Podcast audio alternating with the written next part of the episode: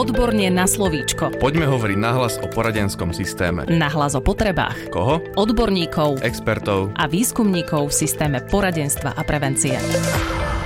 Zdravíme vás z podcastu Odborne na slovíčko. Moje meno je Darina Mikolášová. Témou je dnes vyhorenie vo vzťahu k odborným a pedagogickým zamestnancom. A budeme sa tejto téme venovať spoločne s Matúšom Bakitom, ktorý od roku devätnásťstodeväťdesiattri pôsobil vo viacerých mimovládnych organizáciách. Napríklad môžeme spomenúť Greenpeace, Živicu, ľudia proti rasizmu a podobne. Po dvanástich rokoch zažil syndrom vyhorenia a jeho následnú terapiu na vlastnej koži. Neskôr vyštudoval psychológiu a vyhoreniu sa venoval aj vo svojej diplomovej práci. Od roku dvetisícdeväť pracuje ako lektor a konzultant a dnes nám priblíži pojem vyhorenia, jeho prejavy, osobnostné predispozície aj spôsoby, ako sa pred týmto syndromom vyhorenia môžeme ochrániť. Na úvod si, pán Bakita, prosím popíšme, čo je to vyhorenie, keďže ste ho zažili aj na vlastnej koži a akým spôsobom sa môže prejavovať. Syndrom vyhorenia je proces, ktorý vzniká následkom dlhodobého stresu, pri ktorom človek stráca svoje pôvodné nadšenie a motiváciu. Týka sa najmä tzv. Pomáhajúcich profesí, ale čoraz viac v súčasnej dobe zasahuje, by som povedal, že čoraz širšie spektrum populácie aj rôzne profesie, kde sa vyžaduje nejaké osobné nasadenie, práca s ľuďmi a podobne. Pomerne čerstvou novinkou je, že syndrom vyhorenia bude od januára budúceho roku uvedený v jedenástom vydaní medzinárodnej klasifikácie chorôb a aby človek vlastne naplnil túto definíciu tej diagnózy, musia byť splnené títo tri kritériá. Prvé je, že má človek pocit nedostatku energie a je vyčerpaný. Druhým bodom je, že sa čoraz viac vzdialuje pocitovo od svojej práce, prevažujú u neho nejaké negativistické pocity a cynizmus, sarkazmus a tretím tým bodom je, že má znížený pracovný výkon. Za akých podmienok môžeme, tak povediac, vyhorieť? A určite áno, ja by som ich rozdelil medzi vonkajšie a vnútorné. Medzi tie vonkajšie patrí napríklad atmosféra na pracovisku, aké tam je pracovné tempo. Často sa stretávam s klientmi, ktorí dlhodobo pracovali alebo pracujú vo firmách, kde sa bežne robí desať, jedenásť, dvanásť hodín denne, často cez víkendy. Medzi tie vonkajšie príčiny môže napríklad patriť aj šikana na pracovisku, alebo zlé vzťahy, alebo proste hluk a takisto nejaké nedostatočné ocenenie, ohodnotenie, či už finančné alebo slovné. A potom sú to tie vnútorné príčiny. Tam by som zaradil také nejaké osobnostné charakteristiky alebo nastavenie toho človeka. Taký ukážkový príklad je workoholik perfekcionista. Hej, že takýto človek má veľkú šancu, že vyhorí aj v nejakom dokonalom prostredí, pretože aj keď dostane feedback, že to stačí, koľko urobil, ale vlastne ten taký ten vnútorný pohonič ho stále núti vlastne to zdokonalovať, vylepšovať a a ide cez svoje častokrát fyzické hranice v tom. Vieme túto charakteristiku uplatniť aj na pedagogických a odborných zamestnancov? Vieme takýchto ľudí nájsť aj v školách? Mm, určite áno. Práve školstvo spolu s medicínou alebo nejakými sociálnymi službami patrí medzi najrizikovejšie skupiny z pohľadu syndromu vyhorenia. Pretože to vyhorenie sa týka práve profesí, kde sa očakáva taký ten zápal alebo nejaké emočné nasadenie pri tej práci. A predpokladám, hej, že v tej škole je to tak, ako sa to očakáva. Čiže je to štatisticky akože veľmi časté práve u pedagógov, pedagogičiek. Existujú nejaké mechanizmy alebo vnútorné predispozície, ktoré sa spravidla objavujú u ľudí, ktorí sú náchylnejší na vyhorenie? Trochu som spomínal aj ten workoholizmus, perfekcionizmu, čiže taká tá snaha robiť všetko na dvesto percent. A častokrát za to môže byť nejaké nenaplnené možno ambície alebo pocit uznania z detstva, hej, kedy človek, ktorý v dospelosti zažíva konečne hej, nejaký úspech a uznanie, či už finančne alebo kariérne, tak e, sa snaží nejakým spôsobom nabažiť ten nedostatok, ktorý možno zažíval počas detstva a častokrát pritom vlastne nerešpektuje také nejaké svoje fyzické hranice. Zaujíma ma, či môžeme u pedagogických a odborných zamestnancov pozorovať nejaké zmeny z dôvodu pandémie. Určite áno, tá pandémia myslím si, že veľmi negatívne zasiahla, asi myslím, že ľudí na celom svete z hľadiska duševného zdravia. Čítal som vyjadrenie popredných britských psychiatrov, podľa ktorých vlastne pandémia predstavuje najväčšiu záťaž na duševné zdravie od čias druhej svetovej vojny. Čiže naozaj je to, je to preukázané, aj štatistiky, či už na Slovensku alebo z iných krajín ukazujú, že, že počas pandémie oveľa viac ľudí vlastne vyhľadávalo alebo vyhľadávalo psychologickú a psychiatrickú pomoc. Pretože naozaj je to situácia, ktorú sme nezažili a na ktorú sme neboli veľmi pripravení. A ešte v súvislosti s tým vyhorením by som spomenul, že priniesla tá pandémia aj nový pojem, tzv. Zoom Burnout, alebo teda po slovensky vyhorenie z tých nejakých online meetingov, lebo je tiež preukázané, že tie online stretnutia aj s niekým, dáme tomu s niekým blízkym a nebodaj ešte v nejakom týme ľudí, ktorých možno až tak nepoznáme dobre, tak sú ďaleko vyčerpávajúcejšie ako tie osobné stretnutia, ktoré sme zažívali alebo občas zažívame. Takže toto je tiež jeden z tých faktorov, ktorý môže prispievať k vyhoreniu. Aké môžu byť praktické kroky, alebo čo všetko môžu pedagogickí a odborní zamestnanci robiť, ak sa u nich objavia známky alebo znaky vyhorenia? No, tak závisí od toho, že ako, ako skoro to ten človek zaznamená, ako si to všimne. Existujú rôzne online testy, napríklad na stránke výhorenie bodka es ká, kde si človek môže spraviť ako takú jednoduchú veľmi diagnostiku. A asi prvý možno krok k úspechu si to uvedomiť a priznať a, a hľadať tú príčinu, hej, že kvôli čomu sa mi to deje. A v ideálnom prípade, hej, že hľadať aj nejaké riešenie, že ak, ak je to v mojich silách nejakým spôsobom to zmeniť, zlepšiť tú situáciu. Určite nie je hanba, alebo teda veľa odporúčam vyhľadať nejakú odbornú pomoc. Ak to situácia na pracovisku umožní, alebo je tam tá dôvera, tak odporúčam to riešiť aj so zamestnávateľom, alebo to nejakým spôsobom osloviť v rámci toho tímu. A ak to je nejakým spôsobom neriešiteľné, tak ja tiež pomerne bežne s klientami riešim aj možnosť, že človek si dá nejakú, nejaké dlhšie voľno, alebo zmení zamestnanie, čo väčšinou pokiaľ dojde k takému už úplnému vyhoreniu, tak je to častokrát tak ako veľmi niekedy až jediné možné riešenie, pokiaľ ten človek je úplne vyhorený. Ale čím skôr vlastne človek rozpozná tie príznaky, tak tým aj tá náprava môže byť jednoduchšia.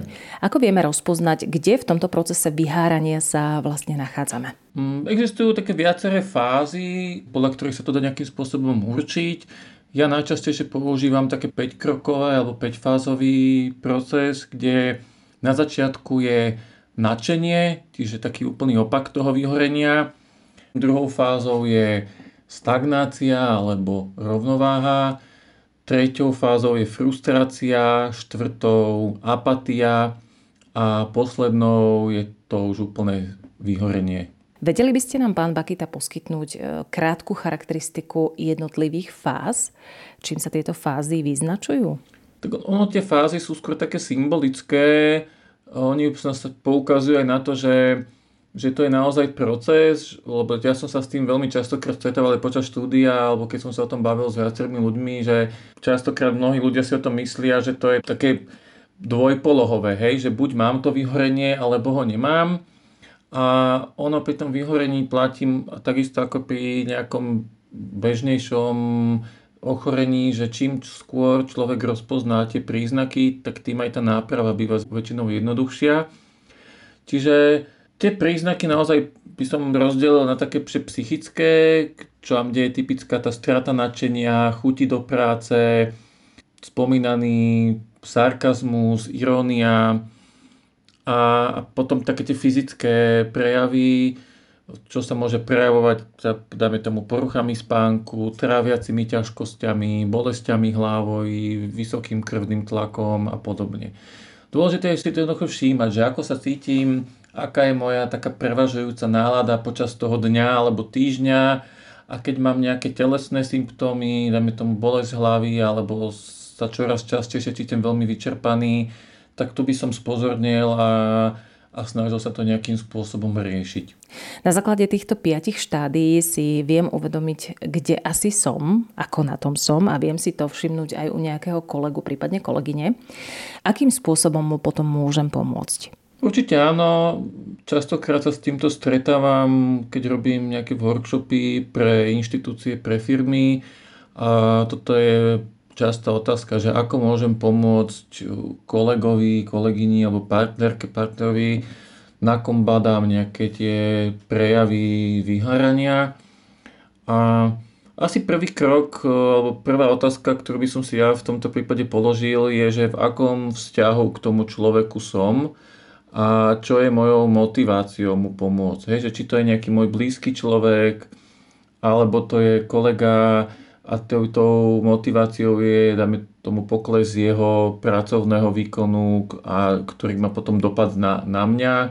Druhým krokom je naozaj je empatia, hej? Že sa skúsiť vcítiť do kože toho človeka a zamyslieť sa nad tým, že čo by ten asi človek možno potreboval počuť, alebo chcel počuť, alebo nechcel počuť odo mňa. Čo môžeme robiť preto, aby sme prispeli k detabuizácii témy vyhorenia v spoločnosti? Napríklad aj takéto rozhovory, hm, hovoriť o tom v práci.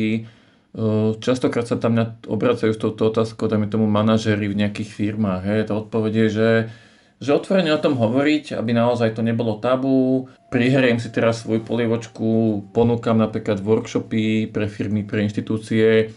Čiže to je tiež taký spôsob, ako túto tému otvoriť, osloviť a ponúknuť ľuďom nejaké služby v rámci zamestnania že, a, a mať naozaj nejaký program a samozrejme nastavenú tú kultúru alebo ten pracovný režim tak, aby k tomu vyháraniu nedochádzalo. Hej, pretože ja sa častokrát stretávam s tým, že ľudia pracujú desať, jedenásť, dvanásť hodín denne a vyhorieť v takomto nasadení mi príde úplne samozrejme, by som povedal. Hej. Čiže tam je dôležité naozaj, ako sú nastavené procesy v tej firme, tá kultúra, dbať na to, aby tie nadčasy neboli samozrejmosťou a, a z pohľadu nejakého nadriadeného byť sám nejakým vzorom toho, ako, ako fungujem v tej práci, neposielať maily cez víkendy, po večeroch, mať naozaj toto nastavené, ten, ten režim. Skúsme to aplikovať na prostredie školy alebo Centra pedagogicko-psychologického poradenstva. Ako by sme si to mohli predstaviť tam?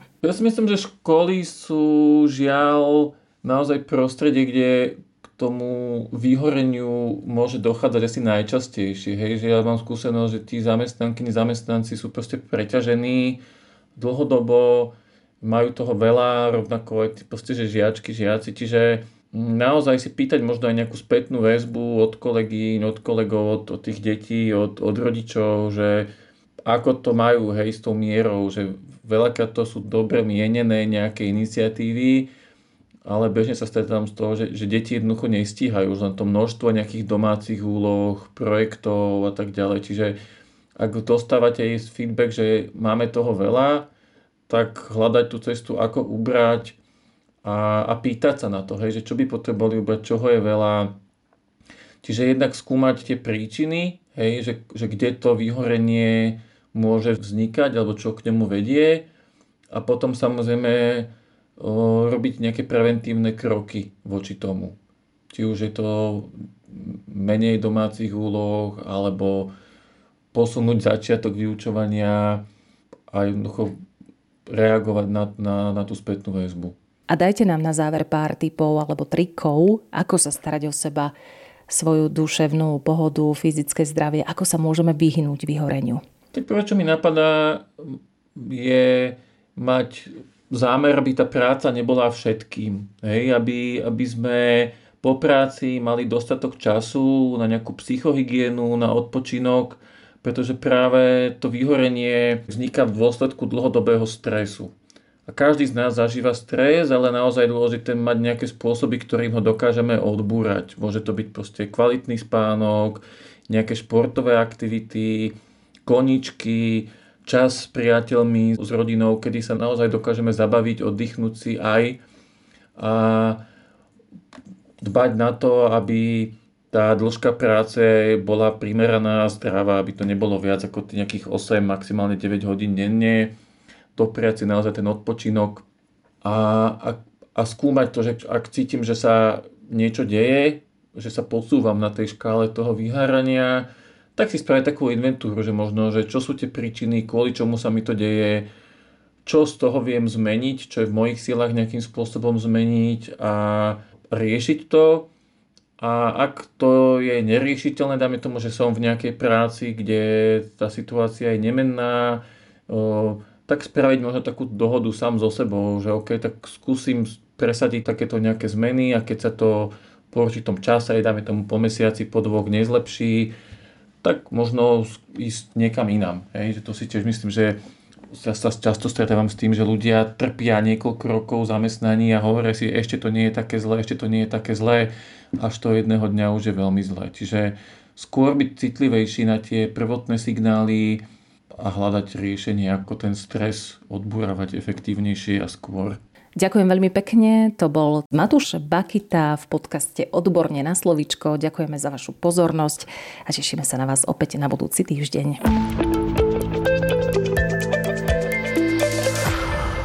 Podcast Odborne na slovíčko sa realizuje vďaka podpore z Európskeho sociálneho fondu a Európskeho fondu regionálneho rozvoja v rámci operačného programu Ľudské zdroje.